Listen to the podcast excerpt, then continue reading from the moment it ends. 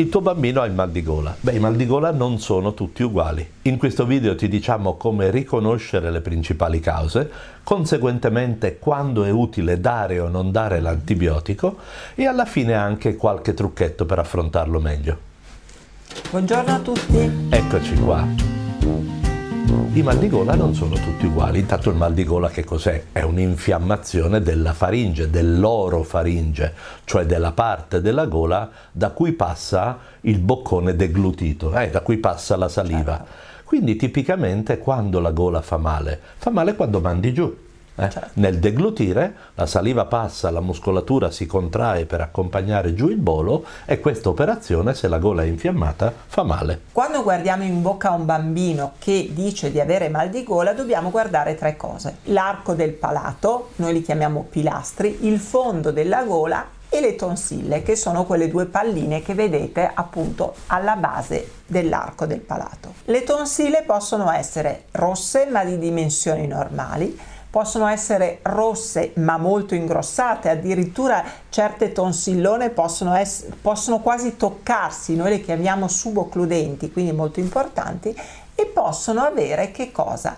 Delle placche, cioè dei puntini bianchi più o meno grandi che coprono più o meno tutta la tonsilla. Questo per quanto riguarda le tonsille. Per quanto riguarda il fondo della gola può essere rosso, mhm. ok, normalmente. Per quanto riguarda l'arco del palato può essere tutto rosso, uniformemente rosso, oppure possiamo vedere dei puntini rossi tutti staccati tra di loro, proprio che fanno arco. Queste situazioni diverse chiaramente a noi pediatri fanno venire in mente delle possibili diagnosi diverse. Certo. Per voi però forse le due cose più importanti da tenere in considerazione sono l'età del bambino certo. e se sono presenti o no degli altri sintomi. Mi spiego. A noi interessa distinguere cosa? Ci interessa distinguere se la faringite, faringotonsillite, infiammazione della gola è causata da un virus oppure da un battere. Il battere è praticamente uno, lo streptococco beta emolitico di gruppo A, lo streptococco. Ok. Perché? Perché se è un virus diamo solo qualcosa per il dolore. Se è lo streptococco dobbiamo dargli l'antibiotico, non possiamo dare l'antibiotico a ognuno che ha il mal di gola, nemmeno se ha la febbre, no. perché molto spesso quel mal di gola è virale. Allora il criterio è come faccio a distinguere se ha lo streptococco o è una forma virale? Vi diciamo subito che non è facile, no. che ci sono dei criteri stabiliti da associazioni apposta per cercare di discriminarla, ma che è una scienza non esatta, però grosso modo possiamo tirare una riga. Nei bimbi piccoli è più facile che sia virale, nei bimbi più grandi, le elementari, certo. eh, dalle elementari in su, è più facile che sia lo streptococco. E poi ancora, se c'è presente un sintomo al di fuori della gola, il raffreddore, sì. eh, la congiuntivite, la tosse, la diarrea, cioè un sintomo che faccia pensare a un'infezione diffusa, beh quello non è lo streptococco, lo streptococco dà il mal di gola e basta, la tonsillite e basta. Rimangono chiaramente i quadri di mezzo. Se vediamo una bella tonsillite purulenta con febbre alta in un bambino grande, streptococco, facile.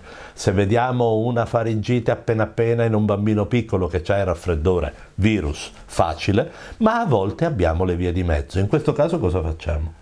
Beh, molto spesso il pediatra nel suo ambulatorio può fare un tampone, il cosiddetto tampone faringeo. Non è quello del Covid, no. eh, qua adesso il tampone. eh, rapido, per vedere se appunto c'è lo streptococco. Ok, quindi viene fatto un tamponcino con il cotton fioc, quello col bastoncino lungo, poi viene messo un reagente, si aspettano quei 5-10 minuti e si riesce a sapere se c'è lo streptococco oppure no. Questo è, è, di grande aiuto perché nel giro di 10 minuti noi riusciamo a sapere se dobbiamo darvi l'antibiotico oppure non dobbiamo darvelo e mandarvi a casa con un antinfiammatorio, un antidolorifico. Stai ascoltando Pediatalk. Cosa dicono i pediatri? Cercaci sui social o vai su pediatalk.it. Allora i messaggi sono bambino con mal di gola e febbre, antibiotico a tutti? No. Bambino con mal di gola e febbre, tampone a tutti? Nemmeno. bambino con mal di gola e febbre che non ha sintomi da altre parti, quindi senza raffreddore, senza tosse, per cui restringiamo il, sospetto allo streptococco, si porta a visitare chiaramente il pediatra a secondo della gola che trova, di quello che vede guardando la gola e guardando il resto, perché magari troviamo il catarro nelle orecchie, certo. magari troviamo il catarro certo. nei bronchi, ma se è sempre solo la gola, ma non è così infiammata come potrebbe dare uno streptococco, beh allora si fa il tampone e si risolve il quadro. Perché ci interessa così tanto questo streptococco?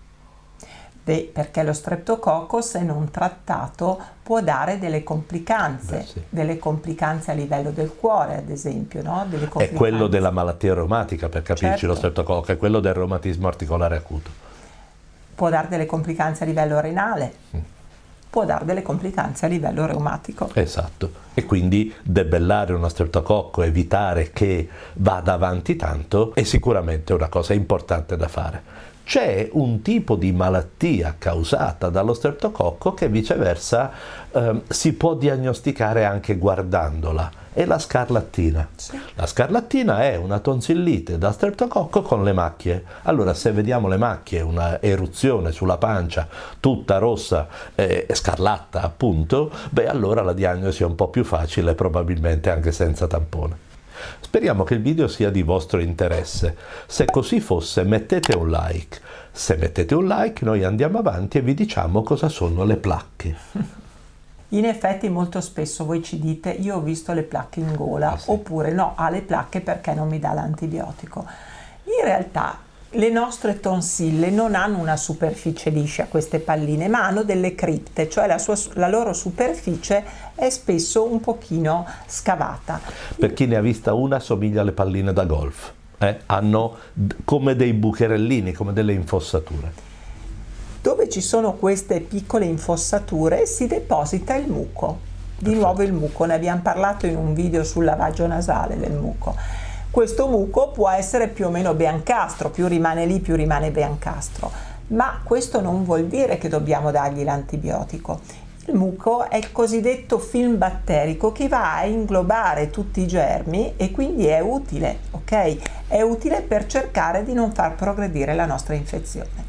Per cui non è detto che se il bambino ha le placche dobbiamo dargli l'antibiotico. Le placche hanno una nomea triste perché ovviamente in tempi molto molto passati potevano essere una spia di difterite, chiaramente capito è una malattia mortale, le nonne che hanno sentito dire placche uguale malattia gravissima, dopo fanno fatica a distinguere se le placche sono da streptococco, da difterite, da virus e quindi le associano ad una condizione grave, ma non è così, quelle che voi chiamate placche per noi sono semplicemente dei depositi sulla tonsilla che possono non avere nessun significato specifico. Sicuramente non vale la regola placca uguale antibiotico, no. non è così.